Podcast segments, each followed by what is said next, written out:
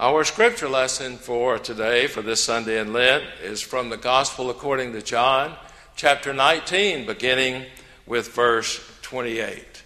John 19, beginning with verse 28. After this, when Jesus knew that all was now finished, he said, in order to fulfill the scripture, I am thirsty. A jar full of sour wine was just standing there, so they put a sponge full of wine on a branch of hyssop and held it to his mouth. This is the word of God for the people of God.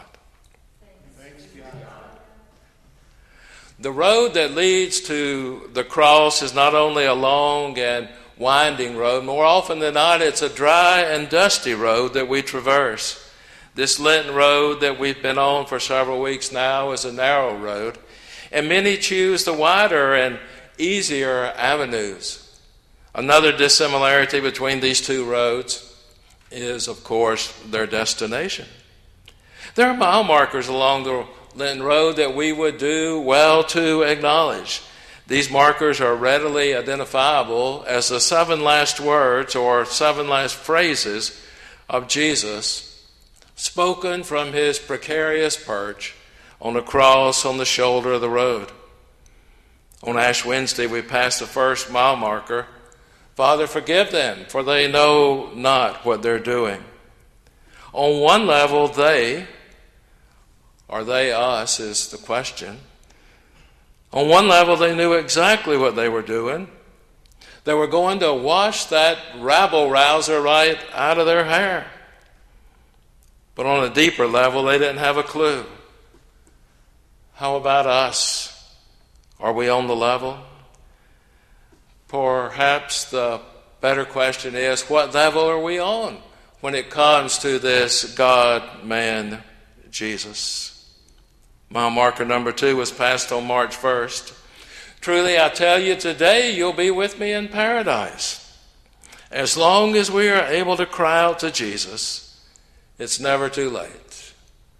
But why would we wait? Mile marker number three came into view two weeks ago. Woman, here's your son, here's your mother. When we find ourselves wanting to say or do something hurtful or destructive, can we pause long enough to ask, is this how a blood relative, is this how kinfolks of the crucified one would respond. Mile marker number four is only a week's journey behind us. My God, my God, why have you forsaken me? Maybe Jesus was remembering aloud Psalm 22 from Israel's prayer book, a psalm that, quote, ends right, or was the beloved Son, in whom the Father was well pleased, now experiencing for a short while anyway the complete abandonment of that same Father? Could it be that Jesus was forsaken that we might be forgiven? Mile marker number five is straight ahead. Slow down a bit. Try not to run past it. I am thirsty. The shortest of the markers is in no way the least significant. Truth be told, all of these mile markers are significant. And a greater truth be told, I don't believe that our Lord ever spoke an insignificant word.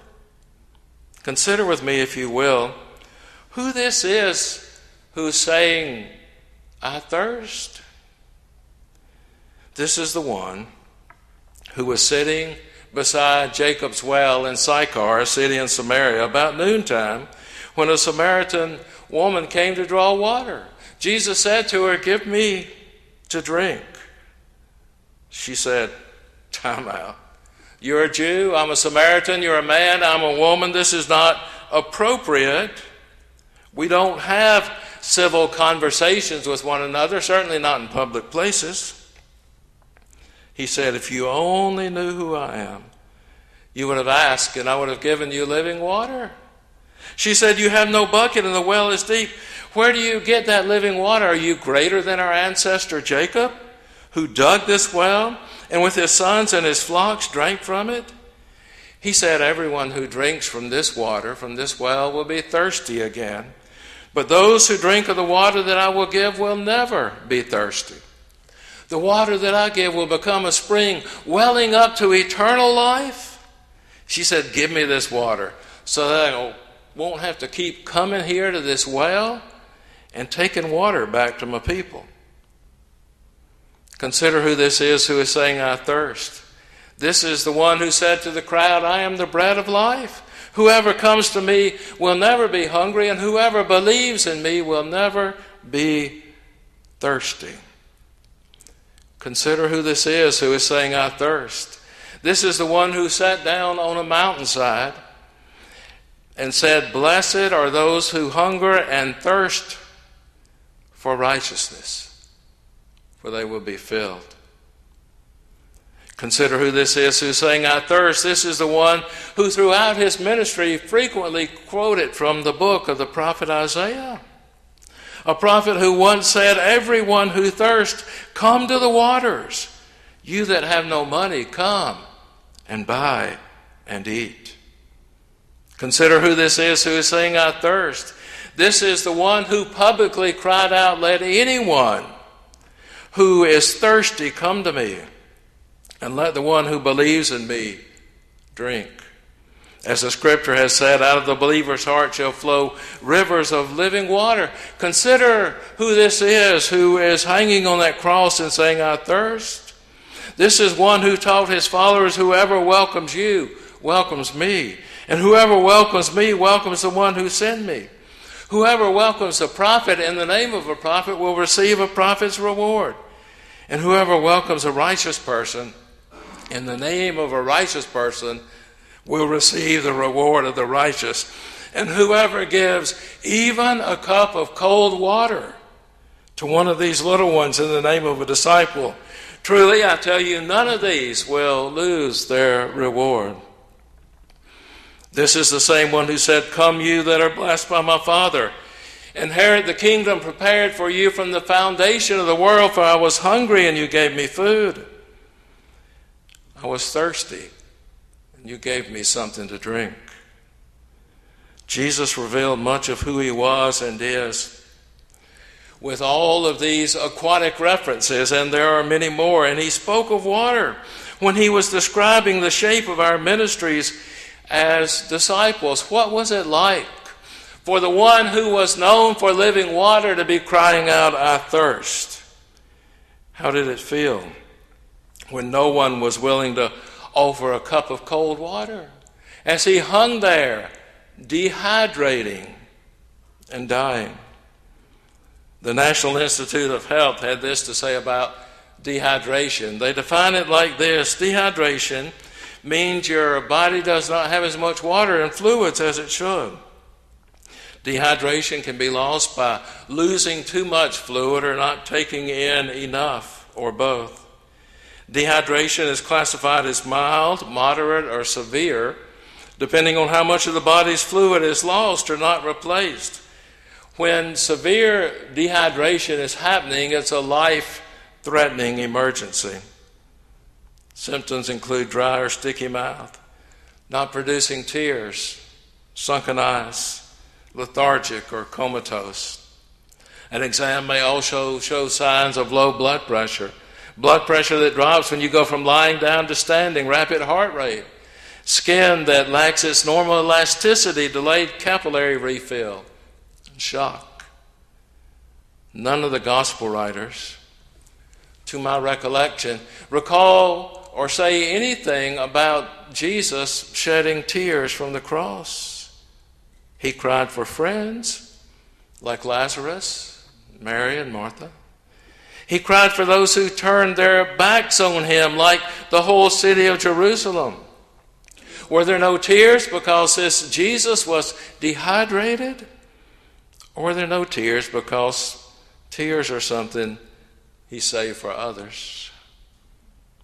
After this. When Jesus knew that all was now finished, he said, I am thirsty. But before those words, in parentheses in some versions of Scripture, the writer of John's Gospel inserts this note in order to fulfill the Scripture. And the scripture to which he was referring was probably Psalm 69, verse 21. They gave me poison for food, and for my thirst, they gave me vinegar to drink. In the Septuagint, in a Greek version of the Old Testament, are the same words for sour wine and thirst as are used in John's Gospel. All of the Gospels interpret the offer of sour wine or vinegar to Jesus on the cross through the lens of this psalm. But John's perspective is just a little bit different. In the Synoptic Gospels, the similar Gospels, the side by side Gospels, Matthew, Mark, and Luke, in those Gospels, someone in the crowd takes the initiative to offer Jesus a drink. But in John, Jesus takes the initiative with his words I am thirsty. In the Synoptics, the offer of vinegar is a mocking gesture. But there's no mockery in John. Jesus remains, even on the cross, a figure of great dignity. On the most basic level, Jesus' thirst acknowledges the pain that accompanies his death by crucifixion. On a deeper level, his words recall his question to Peter at the arrest Am I not to drink the cup that the Father has given me? Jesus' thirst symbolizes his willingness to embrace his death. And the offer of sour wine, vinegar, takes on an ironic role as one more example of the world's misunderstanding of who this was. Jesus' thirsts for God's cup, he's offered sour wine, vinegar. There also may be a related ironic contrast between the good wine which he served the wedding feast in Cana of Galilee, in the second chapter of John's Gospel, and he showed forth his glory. And now there's this sour wine that he receives at his glorification. And glorification is John's word for the death of Jesus. The world falsely attempts to alleviate the thirst of the one who is himself our living water. And then there are those interpretations that associate offering vinegar to that of a branch of hyssop, the sprinkling of the blood of the Passover lamb over the lintel, over the doorpost at the time of Passover. And it was done with a bunch of hyssop, a branch. Some scholars embrace this interpretation, and others say they have difficulty seeing this particular connection. Others still wonder how the vinegar could have been offered to Jesus on a branch of hyssop. It's a bushy kind of thing, it's a flimsy kind of branch. And maybe the solution to that dilemma comes when we look at what the cross was really like in church art so often. The cross is tall and far off the ground. It's planed lumber like you would pick up at Lowe's or Home Depot. But most Roman crucifixions took place on existing trees or tree trunks. The condemned would carry the crossbar to the site where it was fastened to the tree. Typically, the crucified one would not be very high off the ground, and so a branch of hyssop would have been possible to put the vinegar to the mouth of Jesus. I am thirsty. And we can't help but see and hear the humanity of the Son of God. What do we thirst for even today?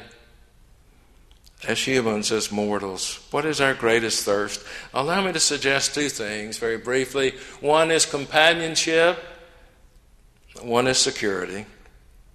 And these two are not unrelated to one another. Companionship. Mother Teresa once was asked about the worst disease she had ever seen. Was it leprosy or smallpox? Was it AIDS or Alzheimer's? No, she said. The worst disease I have ever seen is loneliness. We were created to be in relationship with God and with one another husband, wife, parent, child, brother, sister, other family relationships, deep and abiding friendships. And maybe that's why, for many of us, this social distancing thing is so difficult. According to Leonard Sweet in his book, Out of the Question into the Mystery, Jesus gave us a relationship whereby we can know whether or not faith comes true. The test, according to Jesus, his disciples are not known by how well they defend orthodox propositions. And we spend a lot of time with that, don't we? Want to get it just right. We want our beliefs to line up just perfectly. We don't want to misspeak about our faith. Not so much that, but how well we love one another. God didn't send Jesus to deliver a proposition, God sent Jesus to deliver a proposal. Will you love me? Will you let me love you? In fact, Jesus not only got on his knees to deliver a proposal, Jesus was nailed to a cross to deliver God's proposal. We thirst for companionship and we thirst for security. Just look around us. Look at all the locks and walls and fences and security systems and video surveillance and gated enclaves where we live and watchdogs and weapons and so on and on and on it goes. Lonely and afraid. And our deepest thirst can only be quenched by the crucified one. Our deepest thirst can only be quenched by the one who said, I am thirsty. Why do we settle for vinegar when living water is available? What if we had been there that day? Would we have been bold enough? Would we have cared enough to offer a cup of cold water? and whoever gives even a cup of cold water. I was thirsty, and you gave me something to drink. Perhaps it's not too late. Just maybe it's needed right now more than ever. Amen.